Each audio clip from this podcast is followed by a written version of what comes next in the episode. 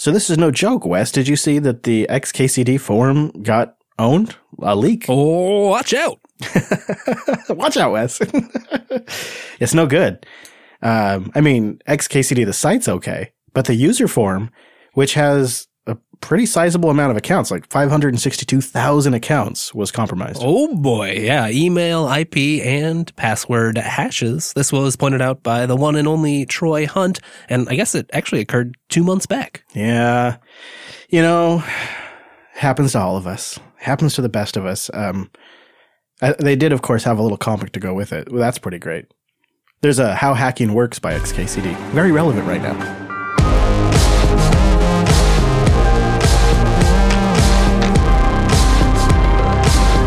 Hello, friends, and welcome into Linux Unplugged, your weekly Linux talk show. This is episode three hundred seventeen. My name is Chris. My name is Wes. Hello, Wes. Good to be connected with you from afar. I'm on the road today. It's impressive, but uh, nevertheless, we've got a huge show. We do. Actually, I think it's really kind of... Re- it might be too much show for a remote episode. We'll find out if we pull it off. Well, stop messing around. Gosh. Well, you know, Wes, uh, I decided to uh, take a little trip, which I'll tell you all about here in a little bit, and it turned out to be very fruitful. Not only did we get to go hang out with the one and only Wendell Wilson from Level one Techs, but I just got back from the Red Hat Tower, too. So we'll tell you about that and Ooh. help us get through all of the community news and... a bunch of big stuff that's launching next week. Of course, we've got our Mumble Room. Time-appropriate greetings, Virtual Lug. Hello. Hello. Hello. Hello. Hello. Hi. Oh, hi. And also, we got Cheesy and Drew here helping us break it all down, too. Hello, gentlemen. Hey, guys. Hello. Hey, nice to have you there. Boy, we got a packed Mumble Room today. So that's pretty great. Alex, you're uh, graciously hosting me today, and you're in the Mumble Room. That's wonderful. Yeah. Howdy. Howdy over there. Alex has the ultimate podcast setup right now because I kicked him out of his office to uh, host him. And uh, he's rocking it like a pro podcaster right now on the couch. Soup's comfortable. I see how it is. Now that we've launched self-hosted, you're like, uh, you're like just gone all pro now. He's got a microphone stand that's designed just to be right next to him. He's got this comfortable spot with the dog. And he's been hosting me since Thursday. We came down... Um, I came down from Seattle. He came and picked me up from the airport, and um, it's been quite the adventure. So we have a lot to talk about today. But we should probably start with some community news, as we like to do. Some big things going on in the community. Starting off with the news around exFAT. So by now, you've likely heard that Microsoft has given their blessing for the exFAT file system to not only land in the Linux kernel, but to also become part of that wider O I N Linux system definition. So it's big news. And the information has been pretty extensive. Like, everybody's really covered this. We got the story down, but the short version is code's not out, but it's a policy change. And surprise, surprise, a driver has existed for quite a while, although it's proprietary. But it started popping up in two thousand thirteen. That code was never actually released under a free license because patent issues remained, so no real serious efforts to upstream it went into the mainline kernel. Just never really happened. But L W N, Jonathan Colbert, has a really good article that we'll link to that talks about part of the background here about this kernel driver that's kind of getting beaten into shape now. Yeah, that's right. Uh, way back in July, a developer posted that he'd, you know, transform the code into something that maybe could be upstreamed, but didn't know what else needed to happen to make that possible. And the ensuing discussion made it clear that the patent issues were still a showstopper. And, I mean, can, can you blame them with those things outstanding? I wouldn't want it in my kernel. Yeah, right. Although, they uh, may actually have something out of this, right? They're, now that Microsoft's given their blessing, maybe those patent issues aren't such a big deal. Maybe we're going to get a driver sooner than later. Yeah, I mean, it seems like um, with Greg K H agreeing that it could, you know, be... be part of the staging tree, I think it's going to happen one way or another. Yeah, it, there's, as all things, a bit of drama around this. Uh, some people think it's too uh, too shoddy of work. Other people think that they should start over clean. But it looks like it's headed towards the staging tree where it will be tested and uh, people will determine if it's uh, usable or not. It's uh, coming faster than I think we anticipated. Thank goodness, too. I mean, I just remember a couple weeks ago, you were finding out that this didn't work so well under Linux. And maybe, you know, all the future Chris's out there, they can just forget about this little problem. Yeah, you're right. I, I popped in my S D card from my Canon camera a couple of weeks ago, took some pictures from the old Sprinskys that we had, and thought, oh, I'll just grab these really quick and share them with everybody, and realized that out of the box, my Fedora desktop could not read an exFAT formatted S D card. And of course, that's a very, very common format for external disks and for S D storage on cameras. Yeah, you know, Chris, Joe and I covered this a little bit on Linux Action News one twenty-one. That you did. And uh, as always, thank you for filling in on that. You're always great, Wes, on Linux Action News, so check that out. The guys go into a bit of detail there. And um, incidentally, for those of you that don't remember, in two thousand fourteen, it was reported that Microsoft makes from anywhere from five dollars to fifteen dollars per Android device that's shipped with an exFAT driver. So that's crazy. That's trade. crazy. I know. It's so much money. And they and and they say they'll no more further patent litigation is in the works. They're done with that. Done. Woohoo.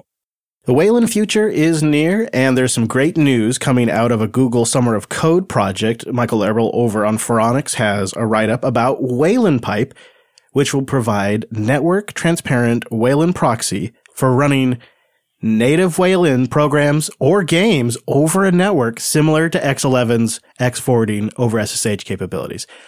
How great is this? It all started when uh, student developer Manuel Stokel got paired up with Google Summer of Code and funded to work on this. And it's now successfully working for Wayland games and applications. You can go give it a try right now if you like.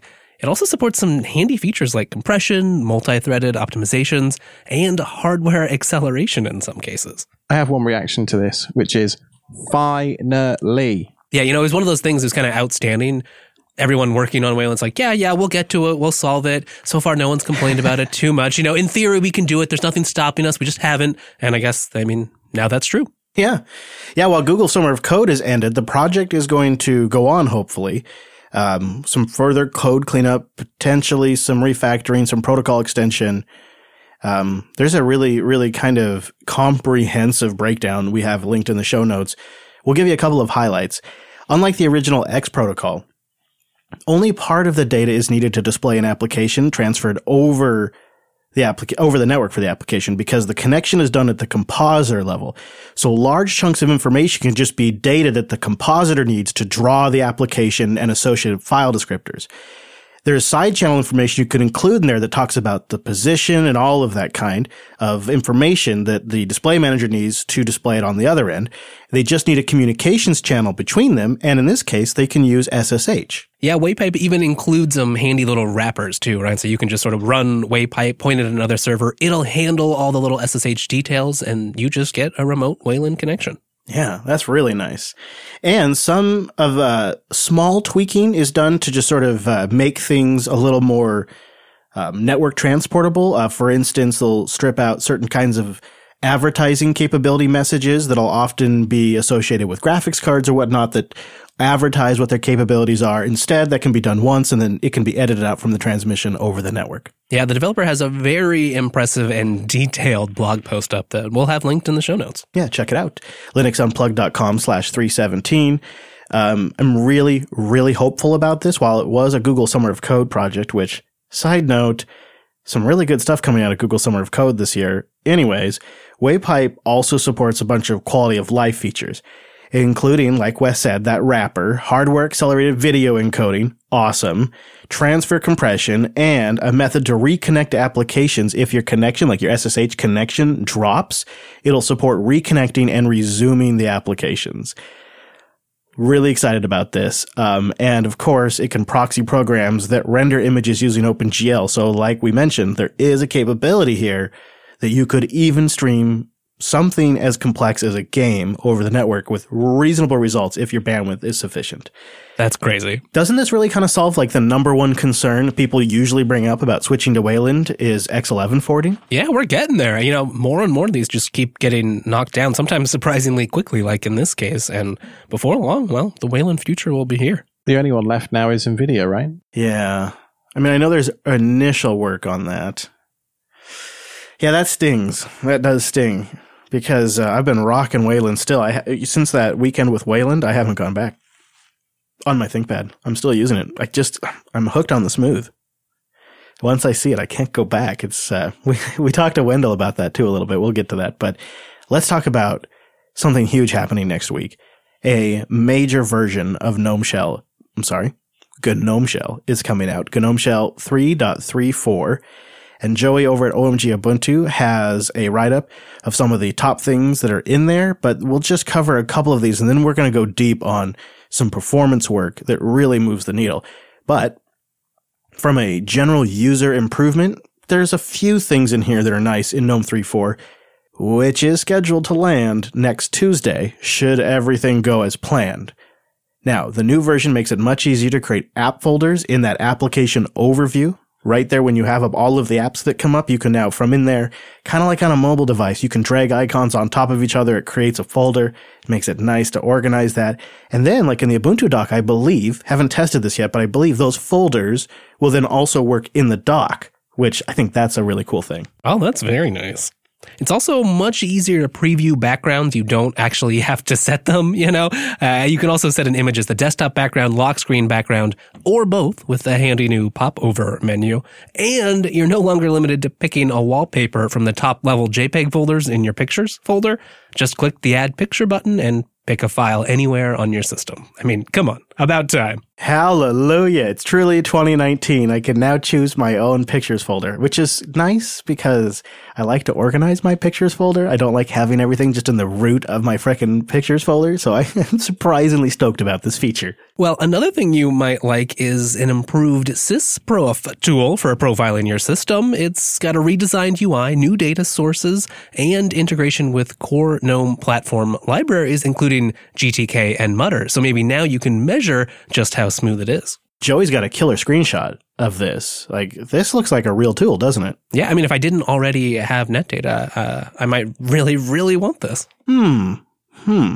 Yeah. No, actually, the the deep hooks right into GNOME, this seems like super handy. It wasn't as useful before, uh, yeah. But now I think I'll definitely be using it on systems that have GNOME. Yeah. I'm also delighted to see improvements coming to GNOME Boxes. That's the virtual and remote machine manager. Some nice changes in the three point three point four release. For instance, the new Box Assistant has an improved workflow to make it super quick to get machines up and running. And there's a new option. I don't know what this is, Alex, but it's called the three D acceleration is a now optional setting. Do you think they're talking about pass-through? I don't know. Uh, VirtualBox has had a three D acceleration thing for a while. Maybe it's related to that, but yeah. We can hope. Could just be a different kind of driver. I think it's more likely related to Vert dot I O three D acceleration, which is available for some Linux distributions. Right. That w- that would make sense.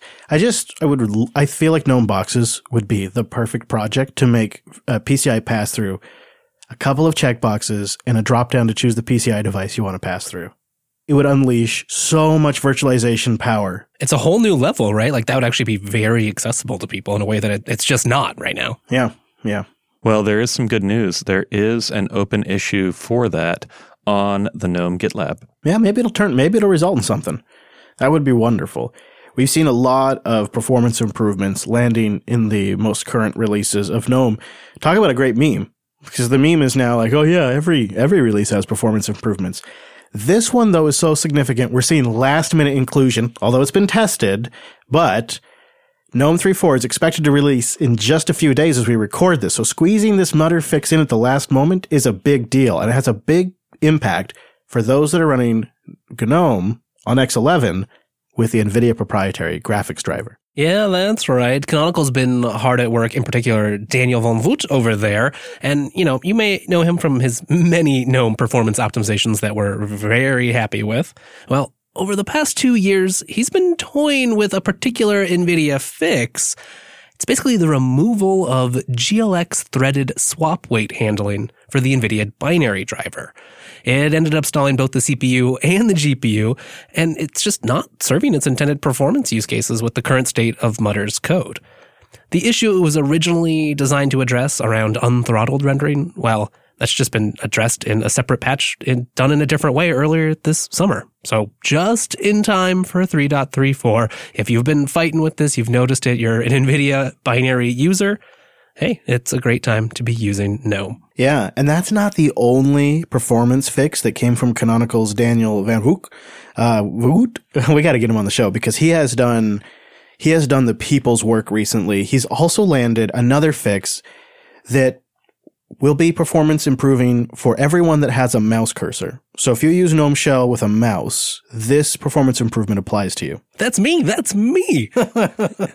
It also has a fun name, geometric picking. And yeah, it's about cursor movement and avoiding OpenGL or using the G P U for color picking operations. That logic is now being done on the C P U without OpenGL, but it turns out it's actually more efficient this way and is able to cause a measurable drop in C P U usage when moving the mouse. Yeah. And, you know, I don't I don't want something that simple to be taxing my system. So by not using the G P U, they're saving C P U cycles. You know, I imagine there was they were shuffling data off over to the G P U in this case, and if it's faster to just do it with the C P U than bother to go out, get the data, send it to the G P U, and bring it back, well, that might be a win. I guess so. I guess so. Uh, they write on the uh, bug tracker, uh, this new approach also dramatically reduces the number of picking paint cycles required for cursor movements, since the pickability of an entire screen is calculated and cached. That's smart. Interesting. Stuff like this is is so, so great. So these these are like core infrastructure things that we need to see improved in GNOME. It's interesting too, right? This is kind of exactly the stuff we were hoping for when uh, Canonical adopted GNOME as their default desktop. And it's, I mean, it's really been coming true. one hundred percent. one hundred percent uh, true. Good point. And kind of along these same lines, uh, Guadec just wrapped up the, the GNOME, GNOME conference. And uh, Cassidy, who is, is it the Chief Experience Officer, Cassidy? Is that what the X stands for? He's joining us today. Yeah. Hello, Cassidy. Thank you for being here. You had a talk on the need for a free desktop dark style preference. Now, you're not, you're not in this talk, you're not advocating dark style, dark theme, all the things. But what you are saying is, hey, maybe dark theming is an accessibility thing. Yeah. Basically, over the last, like, year, we've seen all these other platforms adopting dark styles, and they've done it in a really similar way. Um, and so I've been kind of watching this happen, and I've been listening to developers and users talk about, you know, the issues with dark styles. And so this proposal is basically a way that we could support this on free desktop O Ss like GNOME, uh, GNOME-based O Ss or K D E-based or elementary O S, um, but in a way that's easy for developers to implement and doesn't really, like, break everything. Yeah, you had a great example of a link to your video. Um, in there you talk about, well, what if that one day you're in a dark conference room and you want to take notes and you want to flip your screen over to dark mode for that day? Or what if you're starting to have a headache come on and you got to finish something up and you just want to flip your system to dark mode for a little bit?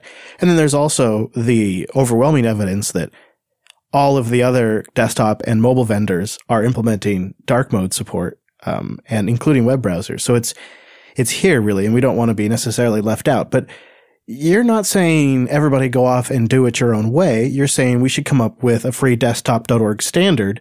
However, you are saying it in a time when there's a bit of pushback on theming in general. So I'm curious, how's it being received? How how did the bird of the bird of the feather session go afterwards? Like, how's the overall reception to this idea that we should accommodate this?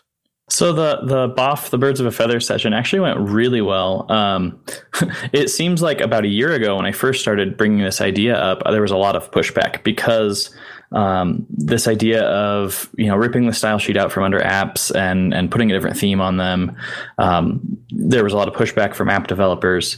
But when we talk about it from doing it at a specification level where it's expected, Um, an expected feature of the platform, and when other platforms are doing it in a really similar way, it seems like the, the conversation has shifted and people are just kind of like, yeah, let's let's just do it. Hmm. Um, and what was cool is we we actually combined the Birds of a Feather session with the G T K one, um, because there wasn't actually that much to discuss in our separate one for the dark style. Uh, and that meant we got the insight of, you know, very experienced G T K developers. Uh, and we got a whole room of, you know, a few dozen people to kind of think about this and think about a way forward.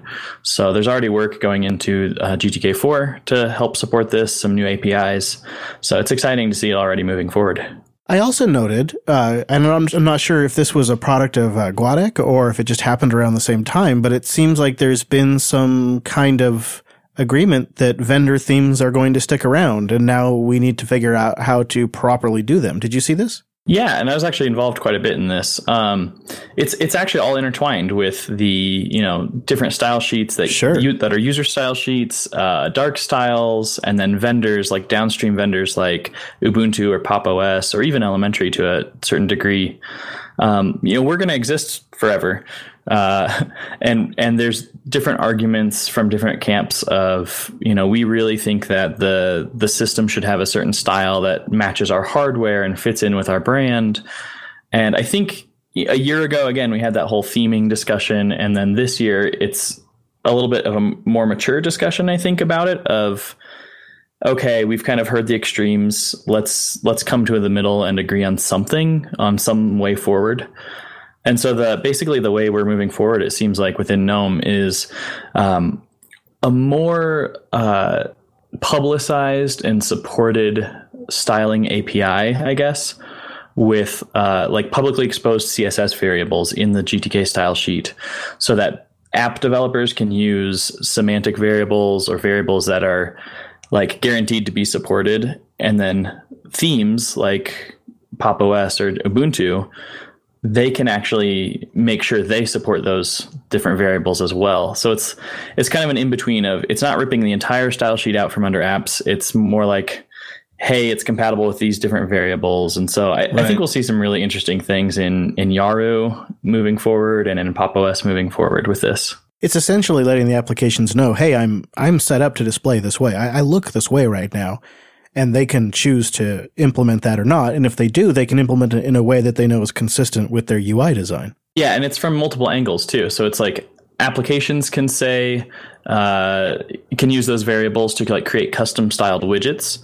But then the vendors themselves can use those variables to create their own style sheet that's compatible with Adwaita. So you get less breakage. Adwaita is how you're supposed to say it? Oh, man, I've been way off. I have no idea if that's how you're supposed to say it. That's just how I say it. So no one knows. Wow. You've probably been around people pronouncing it, so you, you probably got it close. I, I say Adwaita, so what kind of what do I know? It might be like Adva- Advaita or something. I don't know. Could we just go with GNOME theme? The built-in, yeah, the shell theme. Of course, then we'll even say, then we'll debate on how you say GNOME or GNOME. So exactly. And there's, yeah, varying ideas there, too. There's no winning. Well, good talk. Everybody on the team watched it. We liked it. We have it linked in the show notes. I think it's a great approach to this. I'm obviously, I skew on the side of, of dark theming all of the things um, because I just find it a strain on my eyes after about five, six hours of using the computer to have everything so bright. But I don't want to go overboard. And I really like the balance you're striking with it, Cassidy. I think I think you really have a great approach, and I'm willing to bet that's going to translate into pretty good support in elementary O S. So some of these things you're talking about in your talk, are you moving ahead with them in elementary O S? We're kind of waiting to see. So the way Free Desktop works is they really like to have like two independent implementations before they call it a Free Desktop spec, because otherwise it's just, you know, only one project is kind of pushing Free Desktop. Um, so I think we're going to wait to see how it's done in G T K specifically and, and engage the developers there. Um, and then we'll help expose it in elementary O S, and I'll work with uh, GNOME as well to help expose it. So I think the elementary implementation in GNOME counts as two separate implementations, and then we'll work on like standard, officially standardizing the spec. Really curious to see where this goes. I'm, I like, you know, it seems like it's, like you said, it's been a year, so it's not happening super fast, but at the same time, it feels like if it does happen, it'll be really set. It'll stick. It'll really, and that's a rarity. So that's really good to see. So keep up the good work, sir. Thank you. Thank you. And, and thank you for uh, stopping by. Mister Payne, uh, what do you say? Should we uh, sashay into the housekeeping? Oh, yes, we must. All right. Well, let's kick off the housekeeping this week with announcements. September's free courses for the Linux Academy, for the Linux Academy community members is now available. Couple of things that Al has cranked the free handle on that caught my attention. The Microsoft S Q L Server on Linux Quick Start Guide. Heck oh, yeah. Oh, yeah, right. Maybe you're gonna you wanna you're interested in self-hosting something like Bitwarden. That seems like a great guide. Exactly. Network routing fundamentals. You want to get your WireGuard on? You're gonna need to know that one. And along those same lines, Linux networking and troubleshooting. And a Git, Quick Start, and Core O S essentials, plus a lot more. All free now for Linux community members for the month of September. You just go create an account, get a community member account, and then you can go take that Mastering Systemd class too. That's a good one there, Al. You got a good list this month. Thanks. I'm really hoping to help people kind of get their journey into Linux kickstarted. Now, Speaking of journeys, let's talk about Texas Cyber Summit. We have the Be New track, which sounds pretty killer. We've got a birthday party. So where do you want to start with the Texas Cyber Summit? You know, I think I'd like to kick off with the Be New track. And the concept is really what I've been, I, I'm going to say preaching, because I think I get on my high horse every once in a while about tackling new things and not being afraid of it. The number one feedback that I get to people when they don't go to conferences is they say, well, I'm not ready yet. I'm not at that part of my career. And I can't stress enough that at the time that you are starting out, that you're looking to find something new or looking to get into the tech sector, that's the perfect time to start going to conferences, because you can learn more than just what you can see in a book or what you can see in a forum. You can see what people are actually doing with the tech. So we've built a whole track around, hey, you want to learn Docker? Cool. Let's do it with not just doing DevOps, but let's learn it with DevSecOps. Let's put security first and foremost in your learning process. You've heard about capturing the flag, but you don't feel you know enough to do it? Then come to our Capture the Flag. Purvey dot com has decided to sponsor that for us, and they will have mentors at the table teaching you not just how to capture that flag, but what your thought process should be when you're actually approaching, you know, password cracking or whatever it is that you have to do to get that, um, to be able to capture that flag. So I'm really excited. Yeah, that seems like the most valuable part is you're learning how to think too. So then you can take that and you can apply that to future situations. And if you understand that kind of stuff, you're employable, because technology is always changing. So there's always more to learn. It's about learning how to think about the problem. I think the major thing that people can walk away with is not just being able to say, hey, I went to this conference, but to say, hey, I went to this conference, I participated in an event, and I hands-on was able to build X, or I was able to win this competition. That's something that you can put on a resume because it shows practical hands-on knowledge. Now, Texas Cyber Summit is, uh, it's coming up. It's just around the corner. So I want to get you the dates because the crew's going. A lot of us are going to be there, so we'd love to see you. So it's it's October tenth through the twelfth at the Grand Hyatt in San Antonio, Texas. So if you can make it, we'd love to see you there, because uh, we're gonna we're gonna have a we're gonna have a big presence, and we're also gonna have a unofficial hacker family dinner and a birthday party too, Elle. It's going to be my birthday, and I can't think of anybody who I'd like to share it more with in our community. So come by, have some Texas-style barbecue and some cake. It's going to be a great time the day before the conference starts. That's amazing. We'll be at the Two Brothers Barbecue. I'll be there. The details, meetup.com slash Jupiter Broadcasting. I can't believe it's finally happening, Elle. It's like actually happening, Texas Cyber Summit. I feel like I've been preparing for months, so I hope that everyone loves the event. I'm pretty sure you and I have been talking about it since January at least, so it's been a long time, and you've probably been thinking about it even longer than that. So we'd love to see you there, and it's a great it's a great chance to get started and just see what the state of the cybersecurity industry as it is now, quite an industry, where it's at.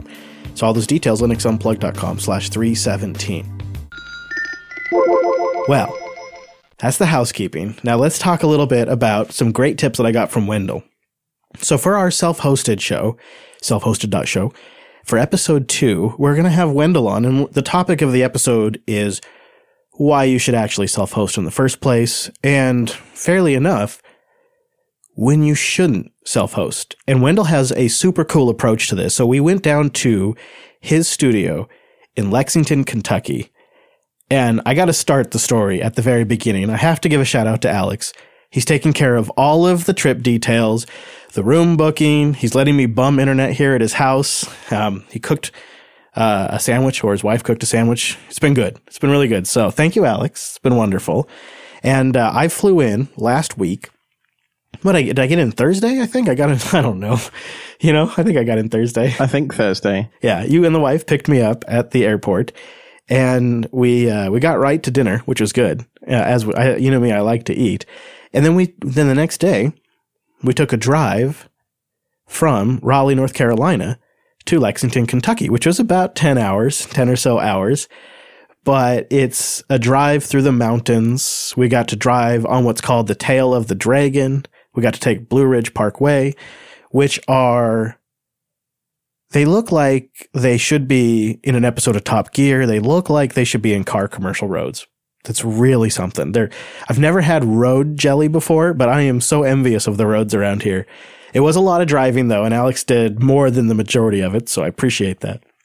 When we got in, we got in on Saturday, and uh, Alex uh, had to stay in a Quality Inn hotel, which I will say the first one was pretty good, of decent quality. However, I did have like this weird, like over softened bedsheet situation where there was this weird residue on my bed sheets that felt almost a little moist. That, that was hard. This uh, is an awkward silence. It was a little weird. It was a little hard, but I, I powered through like the uh, pro traveler that I am. And uh, we got down and we got to, we met Wendell at his uh, studio and uh, spent the entire day with him. He was just really gracious. And you know what's really nice is you get to meet people and they're legitimately what they are on camera.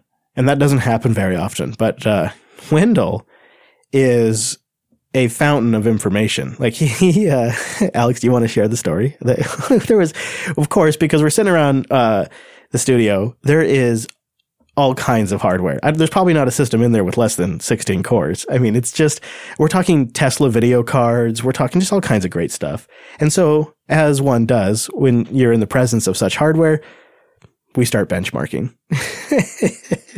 I never really used the Phoronix benchmark suite before, and Wendell just busts it out and says, oh, look, this machine can compile a kernel in, what, twenty seconds? twelve seconds? He showed us a system that it compiled so fast that I believe the test suite had to do further tests because it figured it was an error that it had compiled the kernel so fast. Wow. Yeah, it was pretty great. He had two two terabyte NVMe boot drives in RAID zero. Yeah. And then, of course, he had a massive C P U in there. I can't even remember how many cores it had. It it was might have been twenty-four cores. I don't know. He just casually threw out, oh, oh this one has a Threadripper, but this one has a thirty-nine hundred X. Oh, oh there's another Threadripper over there. what what, uh, what really impressed me is because, of, of course, as soon as we brought, busted out the Phoronix test suite, I start geeking out because you guys know how much I love that freaking thing. So we're talking about it, and, of course, Alex is discovering it. And, I'm, and we're like, well, Alex, let's run it on your systems. So Alex remotes in, and he's got a server here with a bunch of cores and the Z, a couple of Xeons in it, and he's got a desktop. And you go to town. And uh, Alex discovered the same Wendell rabbit hole, which I now find myself in, which is so funny. So tell them, tell them first what you discovered, and then I, I have some something I have to admit. So I ran this benchmarking suite on a dual Xeon system, and I ca- I was able to compile a kernel, I think, in sixty-four seconds, which was a good deal slower than his Ryzen system in front of me, but it seemed pretty good. So then I thought, okay, let's break out the i seven eighty-seven hundred K. Let's see what this can do. Expecting a really good result. one hundred twenty-six. Horrible. So I was quite disappointed by that. What's great about Wendell, too, just a side note, is you can rattle off the parts, and before the benchmark finishes, he'll tell you what number you should expect. And then when you didn't get the number that you expected, he knew what the problem was from afar. He just said to me, what motherboard is it? And I said, oh, it's a Z three seventy Taichi ASRock motherboard. And he goes, ah, you haven't enabled this setting in your BIOS. I get home, lo and behold, I enable that setting and I knock twenty-five seconds off. Amazing. he knew wow. ex- He knew exactly what setting it was, where it was in the BIOS, right off the top of his head with that particular hardware combination. So I couldn't resist but start talking to him about like the general performance and smoothness of the Linux desktop. He has a video that's coming out on his Level one Linux channel, probably by the time this episode is posted. And uh, we chat a little bit further about this with him in his video. And he has he has a pretty good idea of what it would take to get the Linux desktop a little more responsive. And I agree with him completely. And he gave me a couple of tips that I've heard over the years, but when you combine them all together, really do make a pretty sizable performance difference. So I wanted to share them with you guys. So that way you could get, go down the same rabbit hole, because I did these things and realized there was a lot more area for optimization and improvement. And now I've been spending my free time in the evenings locked up, locked away in my room, tweaking my laptop. And so I want you all to experience this too. First of all, take a little time. Don't run it forever. But if you're on GNOME, sorry, GNOME, install the C P U F R E C extension just for a little bit. It's a little slow. It's a little clunky.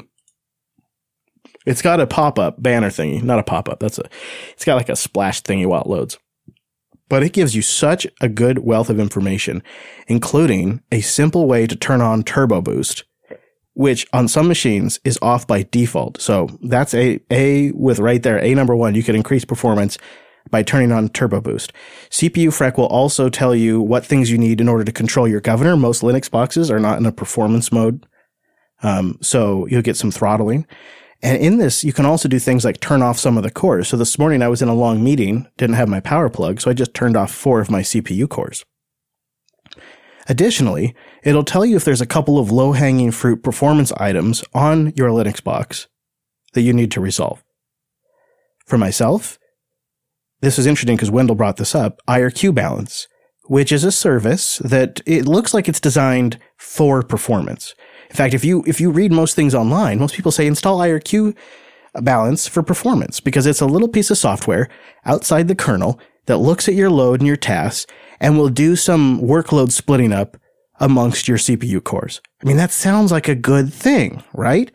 Turns out, eh, not so much. It's kind of conservative in how it actually manages things, and the logic and sorting all of that out puts overhead in there, and it actually can be one of the things that can make your machine a little more laggy. So this is something that this application will flag, the C P U F R E C, C P U F R E Q, like frequency.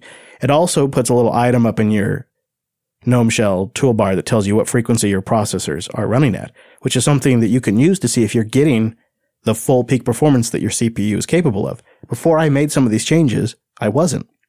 By StockOS, you probably aren't either, um, because some of these settings will be the same for you. Um, so you install that. It'll tell you if you have I R Q Balance messing up your performance. It'll tell you if your C P U is being throttled. You can do things like turn off your cores, I mean, turn on Turbo Boost. So it's, if it's a one catch-all application, it's like the first thing Wendell was installing on his machine because he set up a Fedora box while we were there for some testing. And like the first thing he installed was C P U frequency. Do you remember the drill that he installed the C P U cooler with?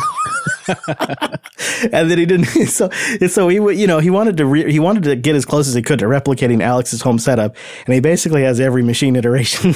So he just he grabs an NVMe drive and a C P U and walks up to a machine and just takes a screwdriver and woof, woof, screws the C P U and cooler in, pops the NVMe in, just gets to work.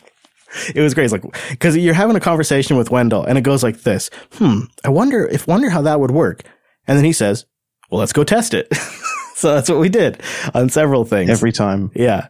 Uh, that was, that was pretty fun. Um, so I have links to that in the, uh, in the show notes. If you're on a T four eighty, there's an additional step you need to take. Or if you're on, actually, it's not just a T four eighty. There's several ThinkPad laptops, including, uh, a lot of the X series, uh, like the X two eighty, the X C sixteen, the uh, T five eighty is also the ThinkPad Anniversary Edition, even a couple of E series. Um, the Dell X P S ninety-three sixty-five and ninety-three seventy series are, and the Microsoft Service books are all suffering from aggressive, naughty C P U throttling, where they're actually even cranking down um, the wattage to the C P U.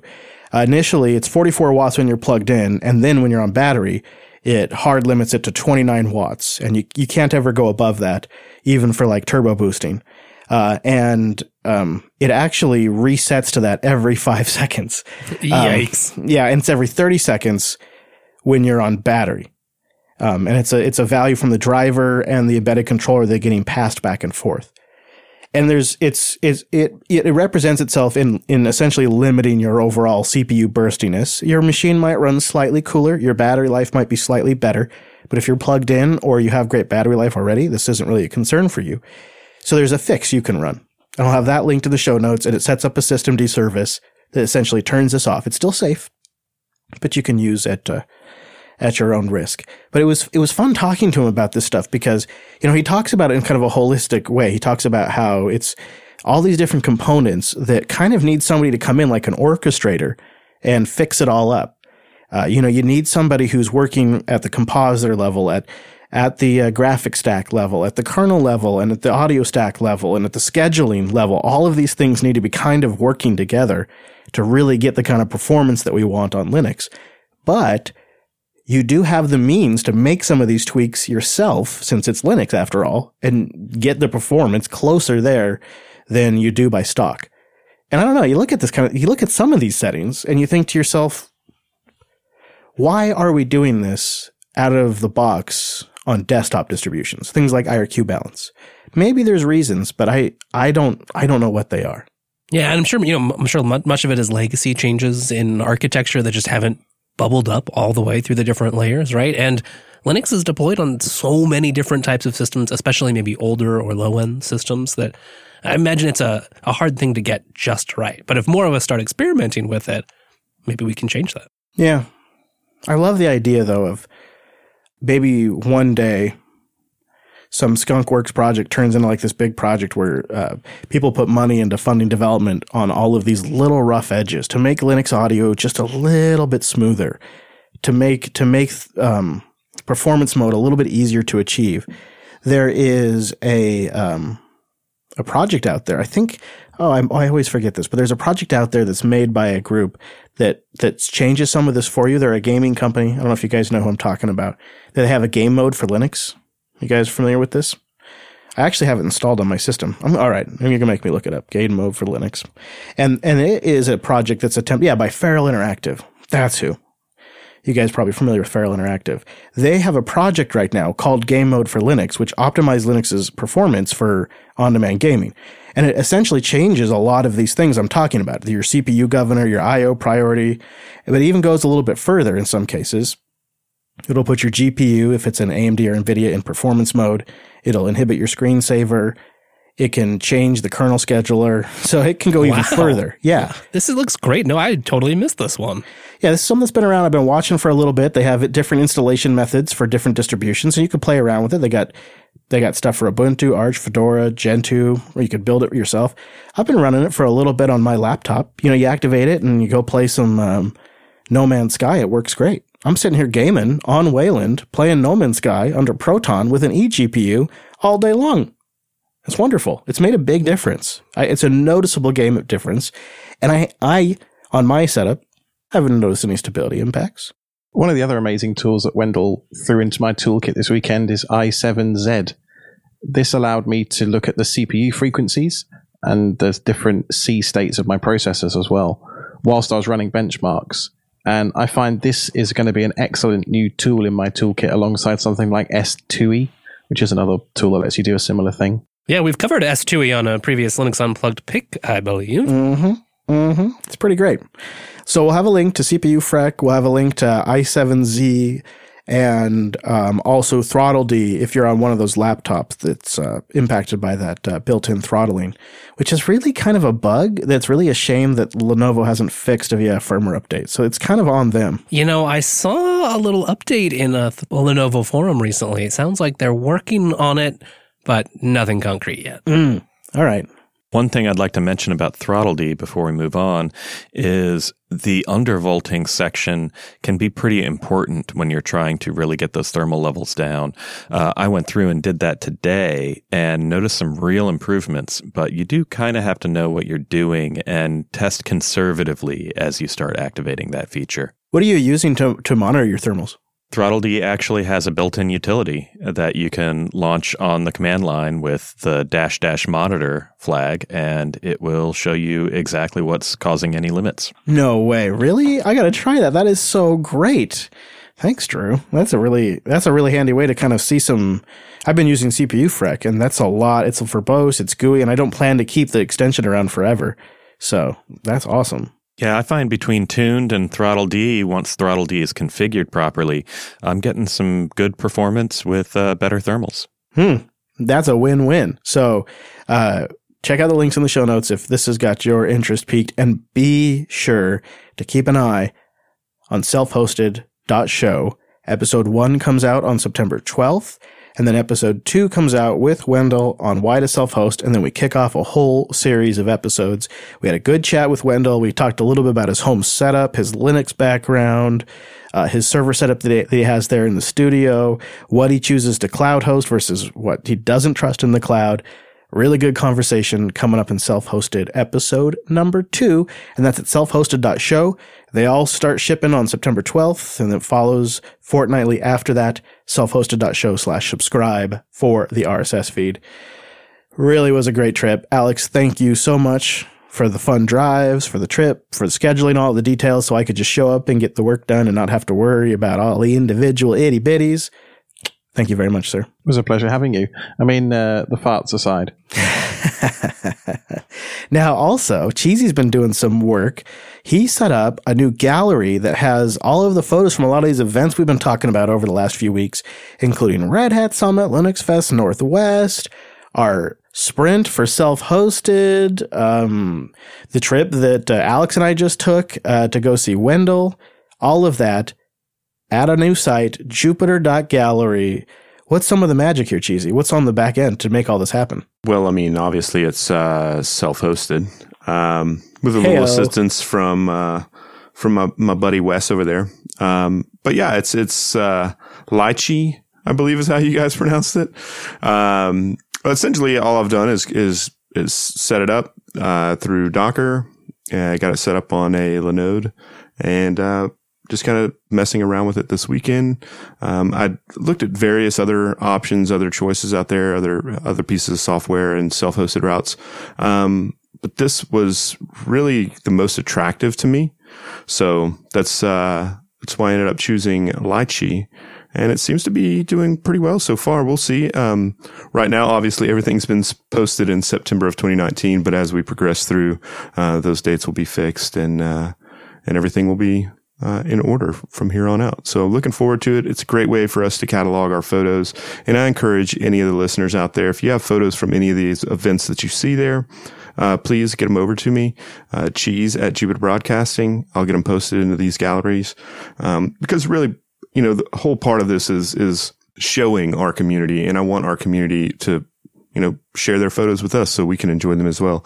I'm sure there are some great shots of, uh, myself or Chris or some other great candidates out there that we just haven't seen yet that, uh, I don't know, maybe, maybe we can get one of those Noah photos in there of him in his uh, bathing suit. Oh my gosh. Oh my gosh. Those might be too hot for the internet. I got a couple of those I can send.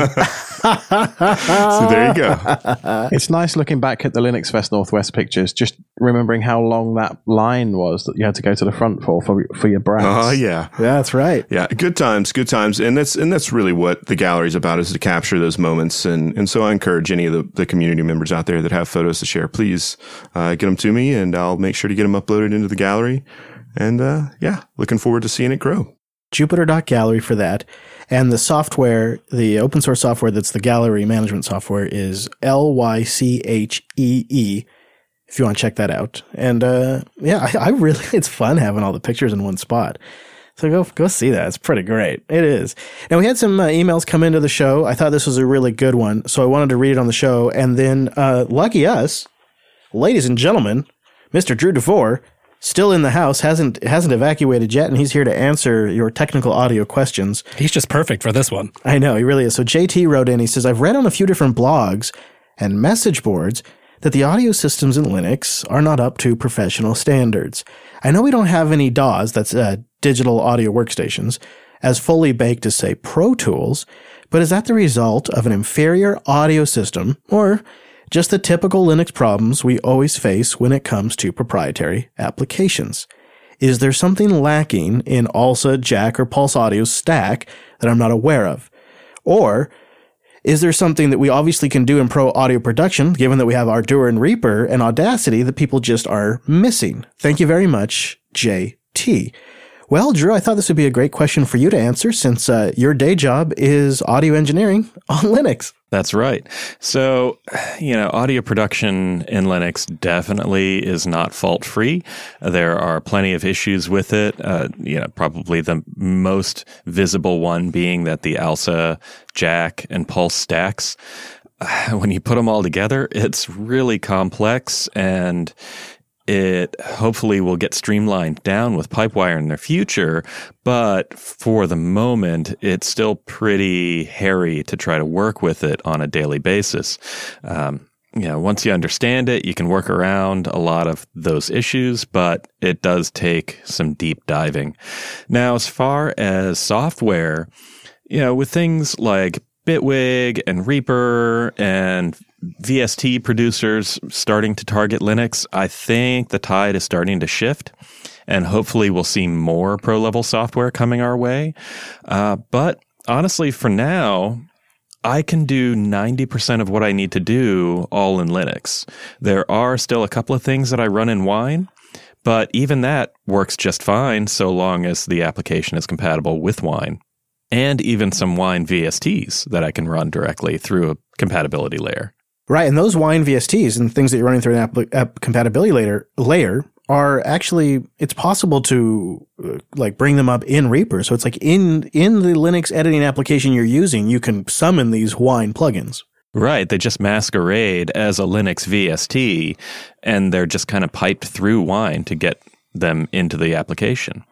So, you know, will we ever see things like Audition or Pro Tools or the other big boys coming to Linux? I don't know. I kind of doubt it. But Reaper is really, really good. I consider it professional quality. Uh, so... Realistically, I don't know if we need everything to come to Linux so long as we have enough things of high enough quality that we can get the work done. And I'd say we're most of the way there. Yeah, and Wes, you've done some deep diving into Jack, and once you once you learn the system, there are a lot of powerful things you can do from not just audio processing and routing, but real-time monitoring and all kinds of stuff that are really useful in a professional audio workstation. Oh, yeah. I mean, you you definitely have to invest. And really, I think a, a lot of areas we're lacking. I mean, you've been using Reaper a bit more. You've also, you know, introduced me and shown me some stuff over on like the Mac side that can do some similar audio routing capabilities. And it doesn't expose to you the same level of detail, but it also has a much simpler default and, you know, easy to use sort of settings. And Drew, you were helping us out learning Reaper better. And there's like a, there's a lot of stuff you got to go tweak and configure to make it look competitive, to make it sort of like an, as nice of an editor. You can get there. You just have to be willing to invest the time. Yes, that's right. And I would say that I like Jack better than anything on Windows or Mac that I've played with, but yeah, it's you got to learn a lot more to really expose those features and take use of them. And once you do, you have a whole new tool set to work with. And that's the part I'm struggling with is I'm in that point right now where uh, specifically with Reaper, like Jack I, I, is clicking with me more and I, I get it, but Reaper is a big, it's a big shift from what I'm used to in proprietary world editors. But I can already tell that once I have it set up and working, it's just as powerful, if not more powerful, than what I've used in the past on the proprietary side. This isn't totally fair, but I've jokingly said to the guys behind the scenes that Reaper has a sixty dollars U I and a five thousand dollars functionality. And the U I, thankfully, is themable. So and you can you can get far uh, if you just know a couple of websites to go to to set things up properly. Drew, what's the like the number one one you always tell me to go to for my Reaper stuff? stash dot reaper dot f m. And it's also worth noting that not only can you theme it, you can configure just about everything in the workstation as well. So you can put things in different places. You can add different things to your toolbars. Uh, the whole thing is just fully extensible, which I know I sound like an ad for Reaper right now, but it's it's the one thing that lets me do my job on Linux all day, every day. Now, when you when you make a really good product and you make it available for Linux as a native binary, and you update it frequently, and you've been doing it for years on Linux, and you only charge sixty dollars for personal use, that you buy you buy loyalty that sixty dollars could never afford you. Uh, we're just such huge fans of it. The thing is, uh, and I think, J T, this is what you're noticing, is, and because I suffered from this as well, um, is there are a, there's a lot of hard lessons you got to learn when you're doing production on Linux. Like Pulse Audio is going to fail you a few times. Jack's going to be complicated. You got to learn a really weird U I in Reaper. And these paper cuts add up to a really frustrating experience, especially when you're used to being really proficient at a particular job. And then you move to do that same job on another platform and you are no longer proficient. You, you, you actively seek out all of the things that are not your fault as to why it's bad because, you know, you're, you're frustrated, you're suffering. Um, and so a lot of times what you see is people go to their blog, their Twitter account, um, their podcast, and they'll do a kind of a rant and rave when they're in the midst of that. And then you fast forward like a year later, like we're, we're nearly two years into this transition now. And it's, it's so smoothed out that it's just table stakes now. Like everything, this, this show is being streamed live on Linux. All of our hosts are connecting in over Linux remotely. I mean, I'm in Raleigh, North Carolina, and I'm using all Linux to do this right now. It's being recorded on Linux. It gets edited on Linux. Like, it's the whole thing from top to bottom of what I feel like are some of the best podcasts on Linux in the world is all produced and done every single day on Linux. It's totally capable. It's just once you get it all figured out and it's no longer a frustrating topic, you just don't talk about it as much because, you know, it's old news. Yeah. And that's why it's doubly hard, right? I mean, if you're trying to learn how to do a bunch of audio production work on Linux, you have to learn two things at the same time, and all the tools and examples are targeting those other platforms. And experts are already used to assembling their own tools in this domain, right? So they just go tune their preferences and get to work, and the rest of us are left wondering how they make it all happen. Yeah. And, and the other thing that can be, there's a creative element to this too. And if, if what you're doing is like, you want to make music and you just want to have a creative expression and you're mashing your face against your tools, it, it, it's really kind of an impedance mismatch. You, you want to creatively express. You don't want to go do a deep dive and learn. So what I have found is for me to really learn a new tool, it has to be a project that I'm starting fresh with. Fresh project. Maybe it's not under a massive deadline, so I can learn the tool as I learn the project. And that's the best way to make a transition. And that's, I am applying that very logic to Reaper. There's a new project we're working on, and I'm going to use Reaper for it. I'm going to make myself use Reaper, and I'll learn it that way. Oh, that makes me happy. I know, it's great, isn't it? It is fun because we get to geek out. You know, we're all geeking out on different Linux audio tricks now. So it's just something to consider. And if you get frustrated, I have something to help you zen out. It's called Z-Frag. We got two app picks this week, and this first one's silly, but it's so awesome. If you've switched to Linux from Windows and you've missed defragging your hard drive, well, friends, I've got a fake application for you. It's a fake DOS display of defragging your hard drive. There's an interactive version and an automated version where it just sits there and does a fake DOS-style defrag for all day, every day. That's all it does. Oh, man, there's an automated? I yeah. missed that. I'm just sitting here in the studio. I've been doing it while you've been sure. blabbing on about Reaper this whole time. It's very yeah. relaxing. I love, too, that it if you're doing it, it measures you, too. So it shows you how far you've completed and then the elapsed time. And, you know, we can all maybe make it a race if you're feeling a little too relaxed. Our Windows and uh, Mac using friends aren't left out, too. There's a download for them as well. Yeah, you just got to find the auto defrag mode and then just sit back and enjoy the show. It's a little bit of nostalgia.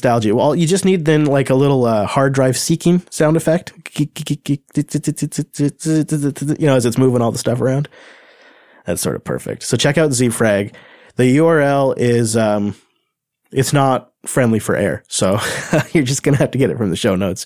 And then Cheesy coming in with old Mesh Room, which looks like some high-end stuff. This is really cool. And it's open source. Yeah, so Meshroom, and I, I just started getting into photogrammetry, which is uh, basically where you use photos to help you determine um, distances and depths, and you can use it for mapping and, and those sorts of things.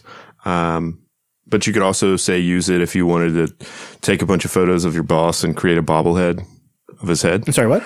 Uh, yeah, exactly. oh, um, oh so, we do want to so do that. So I was just looking at some different uh, some different photogrammetry tools to do this with, and uh, I came across this one, um, Meshroom. It's produced by Alice Vision. They also have another application, um, and it looks like they support um, Windows and Linux. Um, so sorry, Mac folks, but uh, you should take a look at it if you're into photogrammetry. If you're not into it, maybe you have a three D printer and you want to do something different, and you could, you know, go to uh, some statue in your town and take a ton of photos of it and, and use this uh, mesh room to put it all together and three D print an object for yourself. Oh, man.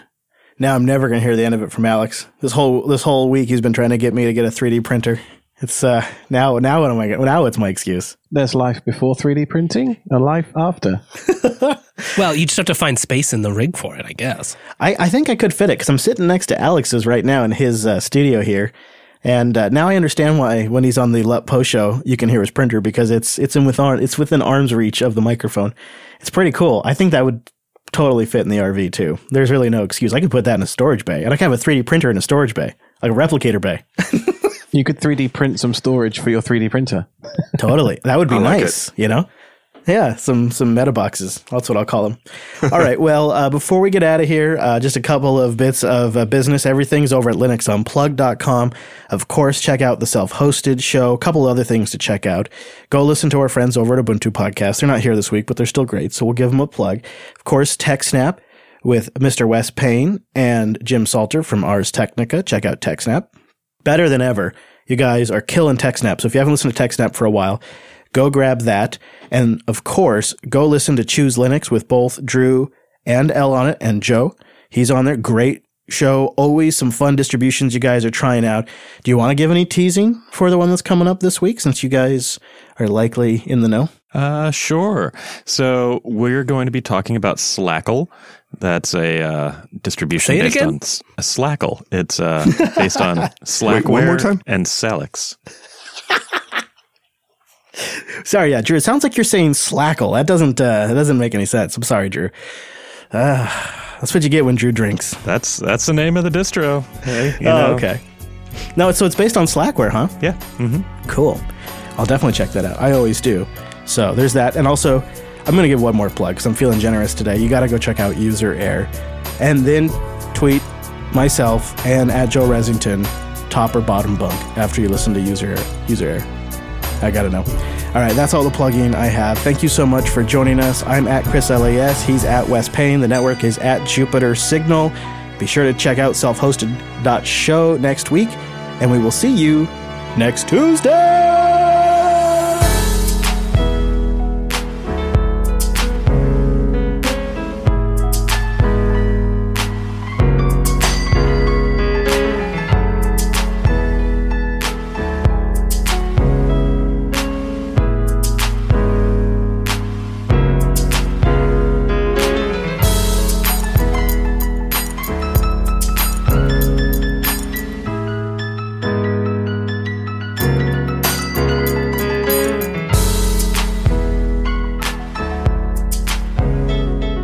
Cassidy, so welcome. You just got back a little back a little bit ago from Guadec. Thanks for making it on the show, man.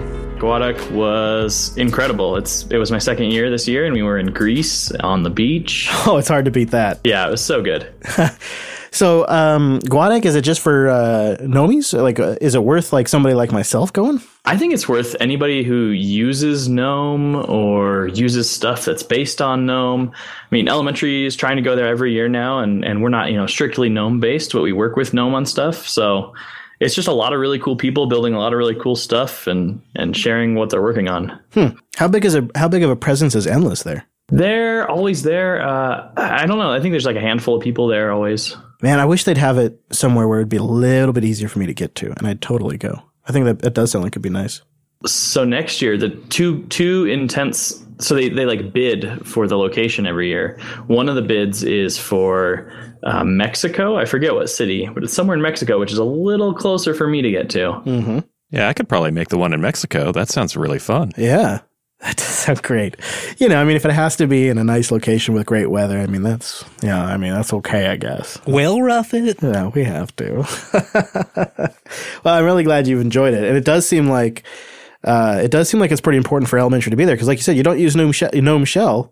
GNOME Shell. I'm trying to say GNOME this episode, uh, but you do use a lot of the stack, like a lot of the stack, don't you? Yeah, we use like basically all the underlying stuff, just a different U I. So it's really important that um, you know things like G T K and glib are are being developed not just with GNOME in mind, but with these other downstreams like X F C E and elementary. I got a I got a funny just anecdotal story for you. Um, not that it re- not that it really matters, but I just thought it was interesting. I uh, decided to reinstall my wife's X B S thirteen. Uh, from Kubuntu, which had, had been great, but just some things had collected over time. And I thought, let's do a fresh install. And I put her on the latest elementary with it. It's even got the new login, which looks really slick. And she felt like I upgraded her whole computer. Like she felt like it was a, like a more professional, elegant experience. She like really, like she really took to it a lot more than I thought she would. So it's two of my family now on elementary O S. You're next. You know what? I, I could see it. I could definitely see it. Yeah, and well, and I run it myself, and I'm also a supporter. So, you know, I, uh, I think right. J B is definitely covering the uh, elementary aspect with private private machines. That's for sure. There you go. Yeah, yeah, we do. We love it. Well, I'm glad you made it. Thanks for coming today. Yeah, absolutely. I also just got back from somewhere kind of neat. Just a little bit before the show, Alex arranged a tour of Red Hat Tour. He works at Red Hat on OpenShift as part of his day job over there. And uh, so we called him up and said, hey, I'd like to give this podcaster guy a tour of Red Hat Tower in downtown Raleigh. And after some, you know, back and forth, as as happens with P R departments and whatnot, they arranged it for us. I got to go there. And uh, let me tell you, this office is decked out with glass gates, and they have a badge culture. I mean, the security around this place is top notch. There is uh, there is a real culture around everybody badges in. Even if the doors, are, even if somebody holds the door open for you, you still badge in. Well, you don't want stragglers. Come on. You get your picture printed on your guest badge. Um, but a beautiful office, like uh, just not only just like high quality interior stuff, but beautiful displays, glass artwork, huge open windows, uh, interesting different kind of workspaces. And, of course, cafeterias and snacks. Lots of snacks. Lots of snacks. But there was one thing that Alex had his eyes on like ten minutes after we got there. And this is part of that sandwich that they made for me earlier. It, what is it, Alex? What is this? He got, he goes and he buys a sauce from the cafeteria. It's so funny because, like, if you get the sauce anywhere else, you got to pay an arm and a leg. Uh, I've got a deal with the cafeteria guy. He sells me a big pot of Chipotle gourmets for ten bucks. They get they get the hookup here. So they got the food system, which is all uh, you know, sort of a discount or subsidized, however you want to put it. But Wes, get ready for this perk. Are you ready for this? Ooh, tell me, tell me. They've got a post office. No, just like right there? In the building. You go up to um. it. You give them something you need to ship. They'll weigh it. They'll box it. They'll ship it. And then the cost of the postage is subsidized. No. Yes. How does that make sense? That's incredible. I tell you what, that's a serious perk. It's almost making me want to send mail. I know. You, you know how I hate sending mail, but I mean, come on, right? That seems pretty serious. That seems legitimate. So I was I was pleasantly surprised with my tour. It's a it's a corporate office space, but it's one with a lot of accoutrements, a lot of nice accoutrements. I was really impressed. Like, it's a pretty nice place to work, it seems. Um And you have one of the best views of downtown Raleigh from this from this Red Hat Tower. It even has a red hat. And happy to report, they are so on point with the branding. You know, the new Red Hat logo? They've even updated the signs in the parking garage.